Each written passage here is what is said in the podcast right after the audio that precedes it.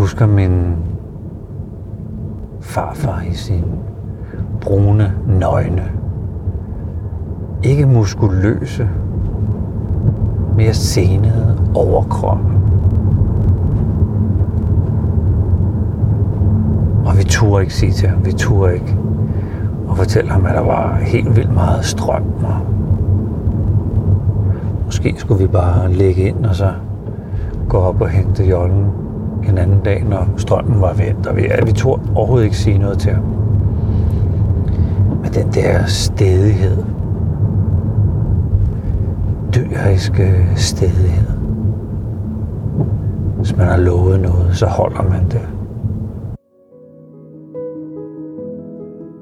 Velkommen til Hverdagsbilgrim. Mit navn det er Flemming Christensen. Jeg har været ude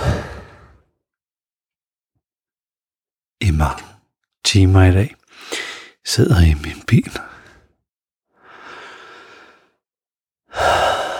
Og der er et sted med, jeg gerne lige vil... Ah, to steder, jeg gerne lige vil besøge, inden det bliver mørkt. Men jeg har opdaget, at det at have lang tid, timer, uendelige dage, sådan en som jeg har taget mig i dag, gør også, at jeg virkelig, virkelig, virkelig fagner stilheden, intetheden. Og de der invitationer, som naturen giver mig til at møde mig selv og stoppe, stoppe op ved mig selv. Og egentlig opdage naturen i mig selv med alle vekslingerne, stillheden, det spejlblanke ro, tumulten, stormen, orkanerne, at egentlig være med alt det. Være med regndråberne. Være med vinden være ved, med mig selv. Så nu kører jeg videre i min søgen efter gad vide, om jeg der er et eller andet, jeg intuitivt stadigvæk leder efter. Kan vide, om jeg finder det.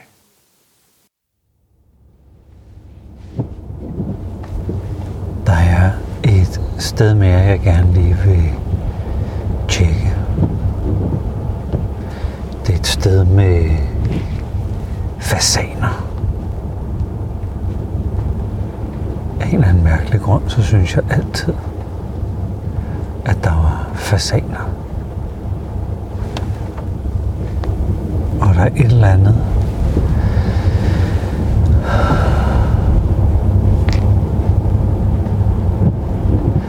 Jeg ved ikke, hvad det er med fasaner. Men jeg har altid været begejstret.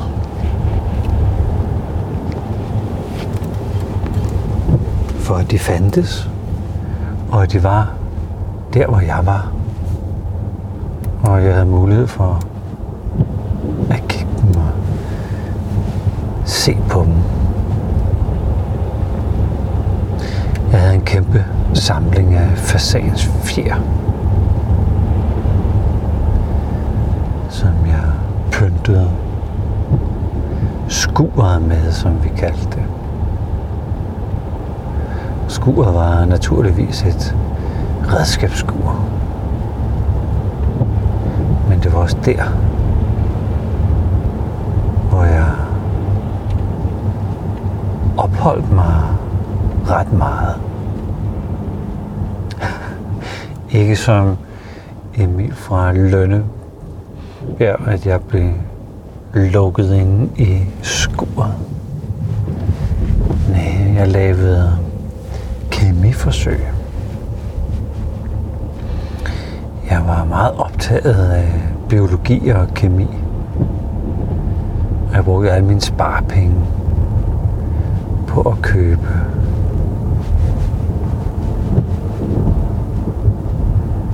kolber og skole og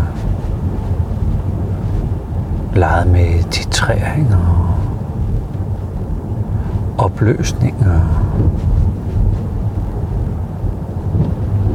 blandinger. Jeg elskede, at noget kunne ske. At man kunne gøre noget, og så skete noget. At man kunne kontrollere noget. Det var ligesom om, jeg bestemte over naturen, hvis man kan sige det sådan. Det jeg førte ting sammen. Det kan også være, at jeg bare lavede krystaller.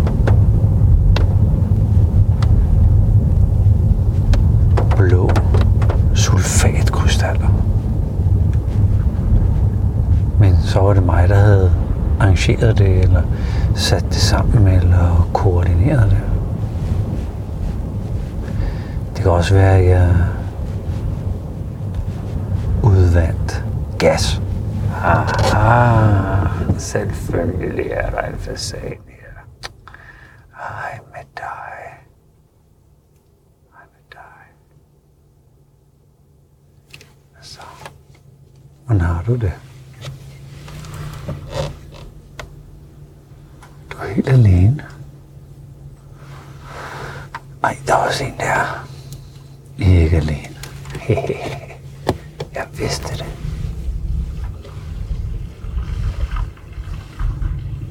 Selvfølgelig. Selvfølgelig er han der, når hun er der. Åh, oh, dejligt. Det var jeg glad for, at jeg lige kørte herned. Jeg ved simpelthen ikke, hvorfor der altid er fasaner hernede.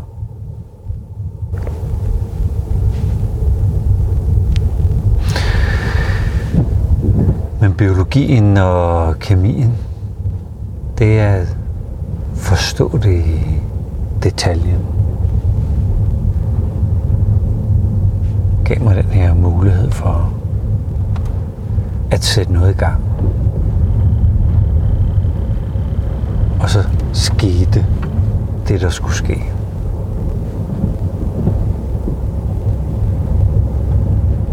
Det fascinerede mig. Det var, det var i skuret. Jeg kaldte det mit lille laboratorium. Men der var der så meget plads, at min far måtte flytte det meste af drømmesengene og de større ting ud i forpladsen, så jeg kunne få lov til at have mine ting. Det gik nu heller ikke stille for sig. Men jeg var altid i stillhed. Der. Hmm. Jeg jeg lige kom til at tænke på det.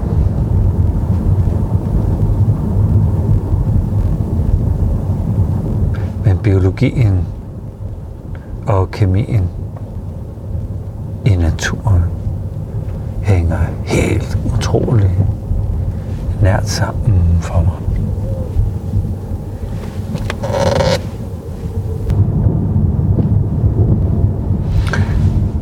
Jeg er på vej ud til det absolut nordligste punkt på Årø. Jeg har en særlig relation til det. Fordi jeg kan huske, at jeg var ude at sejle med min far og min farfar. I en jolle, vi havde. En jolle med sejl. Og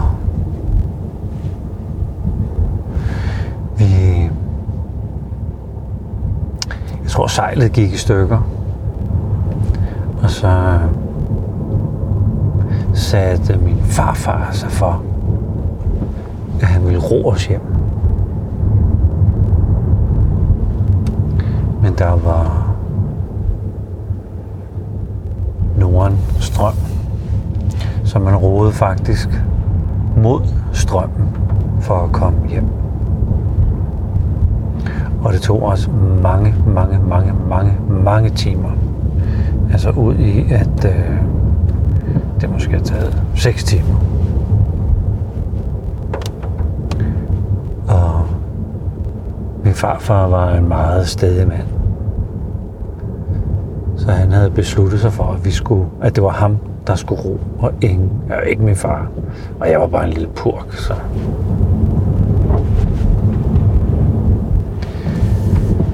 jeg ved ikke, jeg tror, vi var nået helt op til Kømbeværket, og så skulle han ro hjem.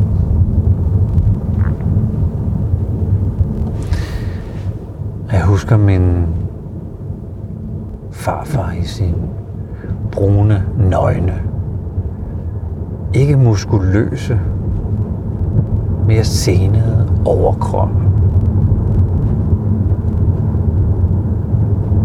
Og vi turde ikke sige til ham, vi turde ikke og fortælle ham, at der var helt vildt meget strøm. Og måske skulle vi bare lægge ind og så gå op og hente jollen en anden dag, når strømmen var vendt. Og vi, ja, vi turde overhovedet ikke sige noget til ham. Men den der stedighed, dyriske stedighed. Hvis man har lovet noget, så holder man det. Og man kan tage sin søn og sit barnebarn. Man kan tage vare på dem. Hvis de skal ros hjem, så ror man dem hjem.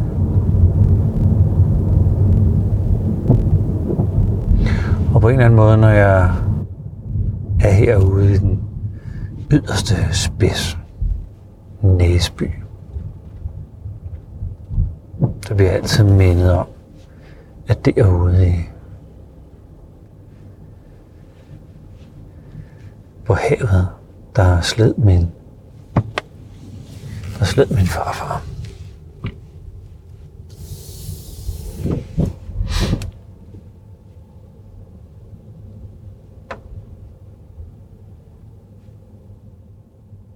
Jeg ved jo ikke helt, hvad det er, jeg skal opdage på den her tur, men tænk hvis, tænk hvis jeg også skal opdage den del af den menneskelige natur, som jeg så der i min farfar.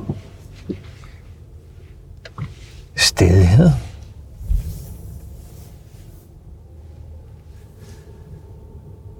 Den, øh, den dyriske stedighed.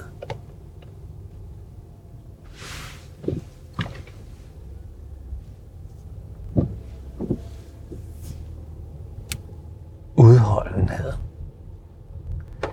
Stedighed, det er jo fint, men udholdenhed, han havde virkelig, virkelig udholdenhed.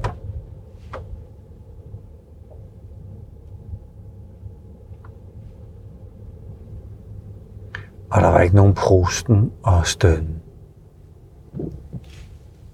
Det var bare seje, kontinuerlige tag i årene. Og er det fint at komme i kontakt med det også. Næsby er en gammel bonde, bondeby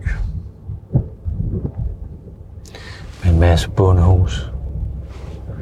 Åh, oh, det lysner. Måske kan jeg lige få lidt solnedgang. Åh, oh, det ville være fint. Hvor er det herligt, at jeg simpelthen ikke aner, hvorfor jeg skulle køre herop. Men så blev jeg mindet om min herlige farfar. Jeg må bare sige, at jeg er meget taknemmelig for mine oplevelser.